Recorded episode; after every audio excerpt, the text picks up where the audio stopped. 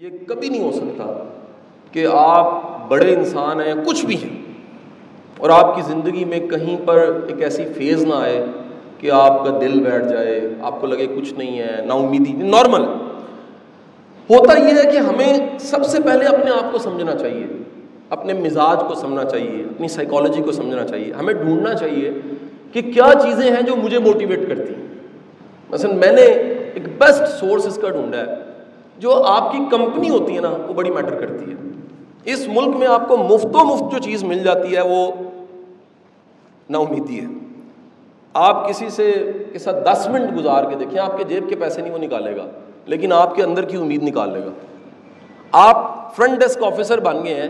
آپ جا کے دس لوگوں سے رائے لیں کہ جی میں نے یہ بن رہا ہوں، آپ کیا کہیں گے؟ نو رائے آپ کو دیں گے کہ تسی کیتا ہے۔ ادھر کی فرق پڑنا ہے؟ اے کہڑے چکر چ پہ گئے ہو؟ طے کر لیجیے کہ آپ ان لوگوں میں رہیں گے جو گمان اچھا رکھتے ہیں، جو امید چھینتے نہیں ہیں، جو رائے اچھی رکھتے ہیں، جو آپٹمسٹ ہیں۔ جن کے پاس امید آپ سے زیادہ ہے، جن کے پاس ہوپ آپ سے زیادہ ہے۔ سو پہلا سورس تو میرا ذاتی، وہ کمپنی ہے۔ دوسرا میں نے دیکھا سر، ایمان بذات خود بہت بڑی امید ہے۔ اشفاق صاحب ہمارے استاد تھے، وہ کہا کرتے تھے کہ مومن کو نا امیدی سوٹ نہیں کرتی۔ ایمان والے کو نا امیدی سوٹ نہیں کرتی۔ اس کے جو اختیار میں ہوتا ہے وہ کرتا ہے اور باقی اپنے اللہ پہ چھوڑ دیتا ہے کہ یہ میرے اختیار میں نہیں، میرا مالک بہتر جانتا ہے۔ آپ اپنی زندگی کے دونوں دائرے ڈیفائن کر لیں۔ سرکل آف انفلوئنس پتہ ہونا چاہیے کہ فرنٹ ڈیسک آفیسر ہو کے میری جے ڈی کیا ہے۔ میں کیا کر سکتا ہوں؟ جو آپ کر سکتے ہیں دی بیسٹ کیجیے ادیاں وہ جانیں۔ اپنی توڑ نہیں بات جو آپ نہیں کر سکتے، اس کو چھوڑیں۔ اللہ پہ چھوڑے خیر خواہی کر دیں۔ دعا مانگ۔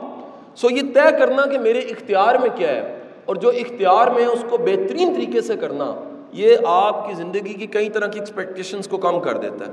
پرابلم یہ ہوتی ہے کہ ہم کچھ بھی ہوتے ہوئے سب کچھ بدلنا چاہتے ہیں۔ یاد رکھیں، ہم سب کچھ نہیں بدل سکتے۔ آپ کئی دفعہ بظاہر آپ کو لگتا ہے یہ اس اختیار پہ میں کھڑا ہوں نا، آئی جی کے، میں چینج کر کے رکھ دوں گا۔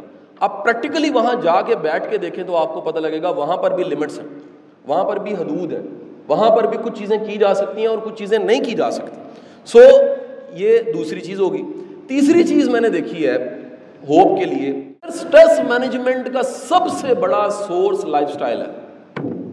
جس بندے کا لائف اسٹائل ٹھیک نہیں ہے، یہ یاد رکھیے گا، آپ نبی کی زندگی کو بھی جا کے پڑھیں اگر۔ سب سے بڑی ذمہ داری ایس پی ہونا نہیں ہے۔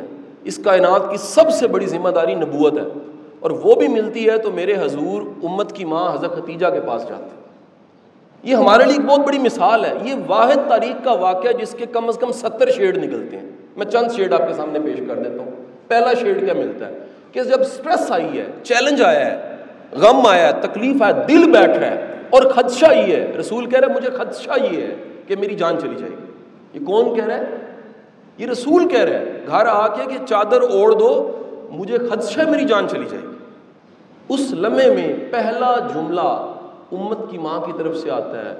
اللہ آپ کا برا نہیں کرے گا۔ اللہ آپ کا برا نہیں کرے گا۔ کیونکہ آگے کیونکہ کہ پانچ جواب ہے اللہ آپ کو رسوا نہیں کرے گا۔ آپ کی ہلاکت نہیں ہوگی۔ آپ کی جان نہیں جائے گی۔ سب سے خوبصورت ورڈ جو مستند ملتا ہے وہ رسوائی نہیں ملے گی۔ یو نو دی ورڈ رسوائی۔ اس کو کبھی آپ رومنز میں گوگل پہ لکھ کے دیکھیں تو انگلش میں ڈس گریس نکلے گا۔ گریس خراب ہوگی گریس نہیں ختم ہوگی یہ وعدہ کس بنیاد پہ؟ پانچ چیزوں پہ۔ پہلی بات، مسکین کا ساتھ دیتے ہیں آپ۔ سر، آپ کے پاس تو روز کتنے مسکینوں نے آنا ہے۔ آپ کی تو جاب میں ہی شامل ہے، مسکین آئیں گے آپ کے پاس۔ دوسرا، دوسری بات کیا ہے؟ مہمان نواز ہے مہمان نوازی آپ بڑی اچھی کرتے ہیں۔ تیسرا، آپ کبھی بھی کسی کا برا نہیں سوچتے، برا نہیں چاہتے۔ اگلی بات، غریبوں کا ساتھ دے دیتے ہیں۔ ان کی مزاج پرسی کرتے ہیں، ان کا حال احوال پوچھتے ہیں۔ اور سب سے بڑھ کے، سب سے خوبصورت چیز یہ ہے کہ آپ نے برا نہیں چاہا کسی کا۔ آپ نے برا نہیں چاہا۔ کیسے ہو سکتا ہے کہ آپ کو رسوائی مل جائے؟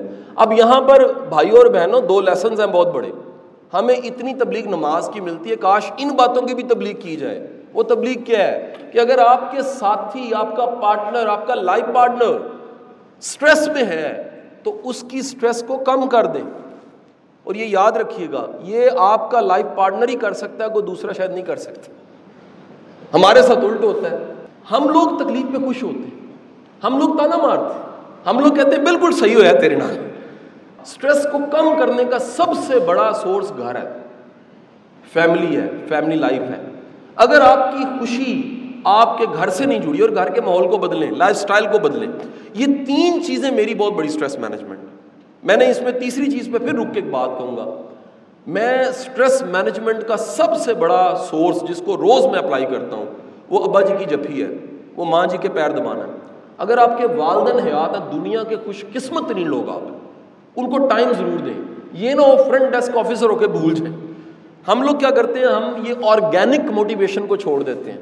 لیکچر کتنا کو موٹیویٹ کر سکتا ہے؟ چند منٹوں کے لیے، چند گھنٹوں کے لیے۔ بڑی موٹیویشن یہ ہے کہ آپ کی زندگی کے رشتے وہ آپ نبھا رہے ہوں۔ یہ اسٹریس مینجمنٹ ہے۔ آپ کے ریلیشنس ٹھیک ہوں، یہ اسٹریس مینجمنٹ ہے۔ آپ کے اپنے اپنے ساتھ ہوں، یہ اسٹریس مینجمنٹ ہے۔ آپ اپنے اپنے ساتھیوں کے ساتھ ان کی بے وفائی کے باوجود وفا کر رہے ہوں۔ یہ اسٹریس مینجمنٹ ہے۔ پرابلم یہ ہوتی ہے کہ ہم ان تینوں سورسز کو چھوڑتے ہیں، پھر ہر وہ سورس لیتے ہیں جو آرگینک نہیں ہے۔